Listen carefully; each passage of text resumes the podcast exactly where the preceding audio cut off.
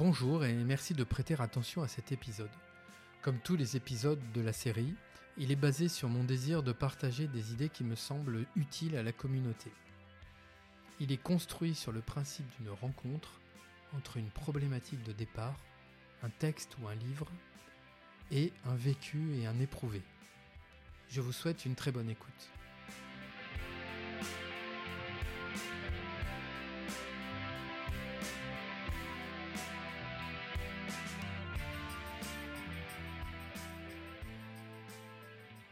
Optimisme, pessimisme, pensée positive, quelle est la meilleure attitude face à une situation de crise ? Bien tardivement, mais quasi immédiatement, j'ai eu la conviction que les mois à venir allaient être difficiles, voire terribles. Les images de Rome, de Bergame, deux villes que je chéris, ces images qui montraient des places et des rues vides m'ont serré le cœur. Comme beaucoup d'entre nous, je ne peux m'empêcher depuis de penser chaque jour aux dizaines de milliers de victimes de la maladie, mais aussi aux incommensurables impacts sociaux et économiques qui semblent nous conduire vers une période de grande instabilité. Je ne peux m'empêcher de faire le lien avec les livres coécrits par Pablo Servigne, Raphaël Stevens et Gauthier Chapelle, tels que « Comment tout peut s'effondrer »,« L'entraide, l'autre loi de la jungle », « Une autre fin du monde est possible », que j'ai lu dès leur parution. Dans ce dernier, il nous parle de la façon de vivre au mieux un effondrement, une crise majeure, et pas seulement d'y survivre. Ils sont les plus connus des collapsologues qui étudient l'éventualité d'un collapse, d'un effondrement qui ne fait aucun doute pour eux. Ils s'appuient sur de nombreuses données accumulées depuis des décennies et qui malheureusement recueillent un large consensus dans la communauté scientifique. Selon leur définition, le collapse est le processus à l'issue duquel les besoins de base tels que l'eau, l'alimentation, le logement, l'habillement, l'énergie ne sont plus fournis à un coût raisonnable à une majorité de la population par des services encadrés par la loi. Dans leur approche systémique, cet effondrement peut avoir pour déclencheur un événement climatique, une crise financière, énergétique, sociale, sanitaire. Celui-ci nous plongerait dans un chaos aux conséquences difficiles à évaluer car les scénarios possibles sont infinis. Relire ces livres aujourd'hui est passionnant à défaut d'être rassurant. Un chapitre de leur dernier ouvrage m'interpelle particulièrement en cette période. Ils y traitent de la meilleure attitude à adopter face à une crise majeure. Est-ce l'optimisme, le pessimisme ? Faut-il garder espoir, pratiquer la pensée positive ? Le relire m'aide à m'ajuster dans ce moment troublant à bien des égards. En ce qui concerne l'optimisme et le pessimisme, ils établissent un distinguo entre une attitude plus et une attitude moins. Ainsi, ils qualifient une première attitude d'optimisme plus. L'optimiste plus souhaite que tout aille mieux et pense que l'avenir sera meilleur. Il est lucide, informé, il n'ignore rien des périls potentiels et se bat au quotidien pour améliorer les choses.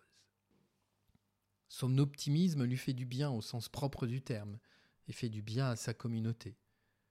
Selon Christopher Peterson, un des plus importants chercheurs en la matière, toutes les études publiées sur ce sujet mettent en évidence qu'invariablement, quel que soit le type de mesure, l'optimisme est associé à des caractéristiques désirables telles que le bonheur, la persévérance, l'accomplissement et la santé. Deux grandes études ont montré par ailleurs que les optimistes ont une durée de vie plus longue de près de 20%. En écho aux propos des collapsologues, le psychologue et psychiatre Alain Braconnier plaide pour un optimisme lucide et intelligent qui consiste à se projeter de manière concrète dans l'avenir en visualisant ce qui pourrait réellement se passer, le bon comme le mauvais. L'optimiste moins, lui, refuse de voir la réalité.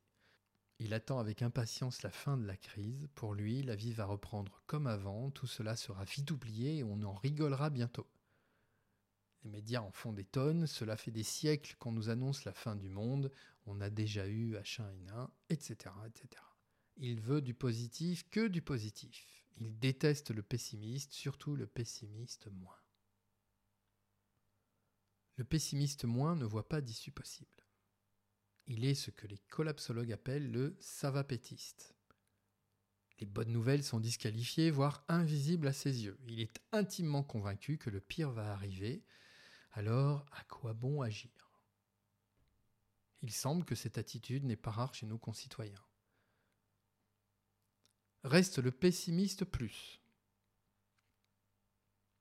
Il est bien informé et n'évite pas les informations inquiétantes. Il se prépare car il considère comme étant certaines les prévisions les plus sombres. Grâce à sa posture proche du catastrophisme éclairé décrite par le philosophe Jean-François Dupuis, il pourra atténuer les impacts matériels et psychologiques des périls à venir. Il évite l'écueil de l'optimiste plus qui peut sombrer dans la dépression si son scénario optimiste ne se réalise pas. Parmi les principales causes de suicide, Émile Durkheim parlait des espoirs déçus, des personnes rendues très optimistes par leur succès et leur enrichissement rapide.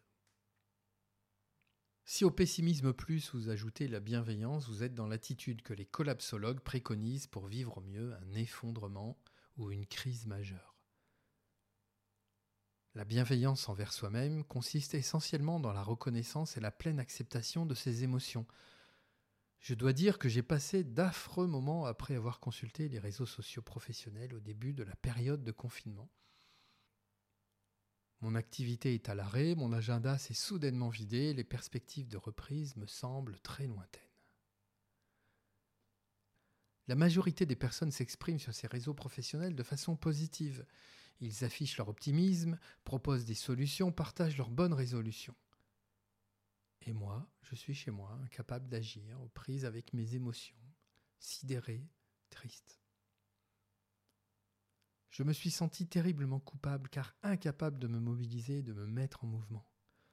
J'ai tenté de me reprendre et de passer à l'action, j'ai cherché de quoi rivaliser avec mes pairs, à montrer que j'étais présent et plein de ressources. Et je me suis senti encore plus mal. Très mal car pas encore prêt à me projeter dans un horizon qui reste nébuleux pour moi. C'est précisément dans ces moments que la bienveillance avec soi-même est essentielle. Être sidéré, apeuré, triste, lorsque notre vie connaît un changement radical est parfaitement normal. Prendre conscience de nos émotions, faire la différence entre nos émotions et les pensées qu'elles engendrent est d'un grand secours.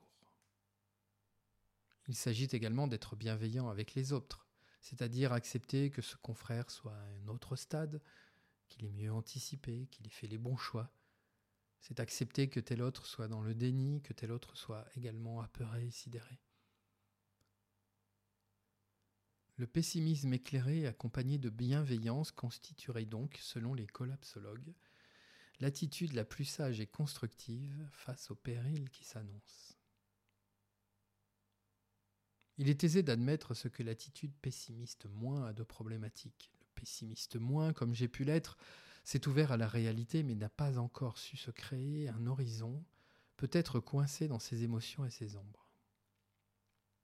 En ce qui concerne l'optimisme, cela pose plus question. En quoi serait-il problématique d'être optimiste ? L'optimiste moins est dans le déni, dans la peur. Il n'est pas encore prêt à ce que les ombres du monde lui montrent les siennes. Gabriel Oettingen, professeur de psychologie aux universités de New York et de Hambourg, a consacré ses recherches à étudier sur les limites de la pensée positive. Ces multiples expériences prouvent que fantasmer sur quelque chose de positif baisse la pression artérielle. Souhaiter la même chose sans être sûr du résultat l'augmente. L'optimisme aveugle ne motive pas car il crée un sentiment de complaisance et de relaxation. La pensée positive seule nous prive des moyens de répondre aux véritables défis et diminue sensiblement toute possibilité de les traverser le mieux possible. L'optimisme et le pessimisme ont beaucoup à voir avec la personnalité de chacun, avec une part très importante liée à la vision du monde que nous nous sommes forgés pendant notre enfance. Au final, ce qui semble le plus important, c'est de ne pas ignorer nos émotions et de ne pas nous laisser entraîner dans le déni. Il convient aussi de se méfier d'une certaine forme d'espoir. En effet, l'espoir est une attitude statique. Espérer vient du latin sperare, qui signifie attendre. Nous pouvons également dire que l'espoir et la peur se poursuivent l'un l'autre dans une course sans fin. Si espoir il y a, il doit être actif. L'espoir actif n'a pas besoin de l'optimisme. L'espérance en mouvement est une attitude qui consiste à agir pour faire advenir ce qui nous tient à cœur, ce que nous espérons voir advenir en acceptant pleinement l'incertitude du résultat. L'attention au moment présent permet, dans les moments où le désespoir l'emporterait, de rester en action. Comme pour l'optimisme, il faut se méfier donc de l'espoir lorsqu'il est associé au déni. S'informer le mieux possible est donc primordial, quitte à devoir affronter les mauvaises nouvelles. Le déni est parfois lié au refus d'être submergé par des émotions telles que le désespoir. Mais même si parfois une émotion semble prendre le dessus, n'oublions pas qu'il est possible de ressentir plusieurs émotions en même temps. Lorsque je pense à la situation actuelle, je ressens de la rage, de la peine, du désespoir, mais aussi de la joie et mille autres choses encore. Abandonner l'espoir passif nous rend plus efficaces car nous cessons de dépendre de quelqu'un ou de quelque chose. L'incertitude radicale nous met en mouvement. Nous cessons d'attendre que nos clients veulent bien acheter nos produits, que l'État nous verse une aide. Comme le résume l'auteur Margaret Wheatley, le remède au désespoir n'est pas l'espoir. C'est la découverte de ce que nous voulons faire pour ce qui nous importe. Je pense que l'exercice de mon métier dans le contexte à venir est fortement compromis et je pense que nous entrons dans une période de grande instabilité. J'ignore totalement si lancer une chaîne de podcast suscitera l'intérêt et sera utile à qui que ce soit. Je ne suis pas optimiste quant au fait que cela puisse me permettre de promouvoir les idées qui me sont chères et que cela puisse compléter et remplacer mon activité précédente. Mais je n'ai pas besoin d'être convaincu que cela marchera pour espérer et agir. Ce qui me tient à cœur, c'est de faire ce que je fais de mieux, ce que je crois être une de mes missions ici-bas, faire circuler des idées utiles à la communauté. Agir dans ce contexte me fait du bien. Et advienne que pourra. Merci d'avoir écouté ce podcast. N'hésitez pas à interagir sur les réseaux sociaux pour donner votre avis, faire des suggestions, proposer des thèmes. À très bientôt pour le prochain épisode.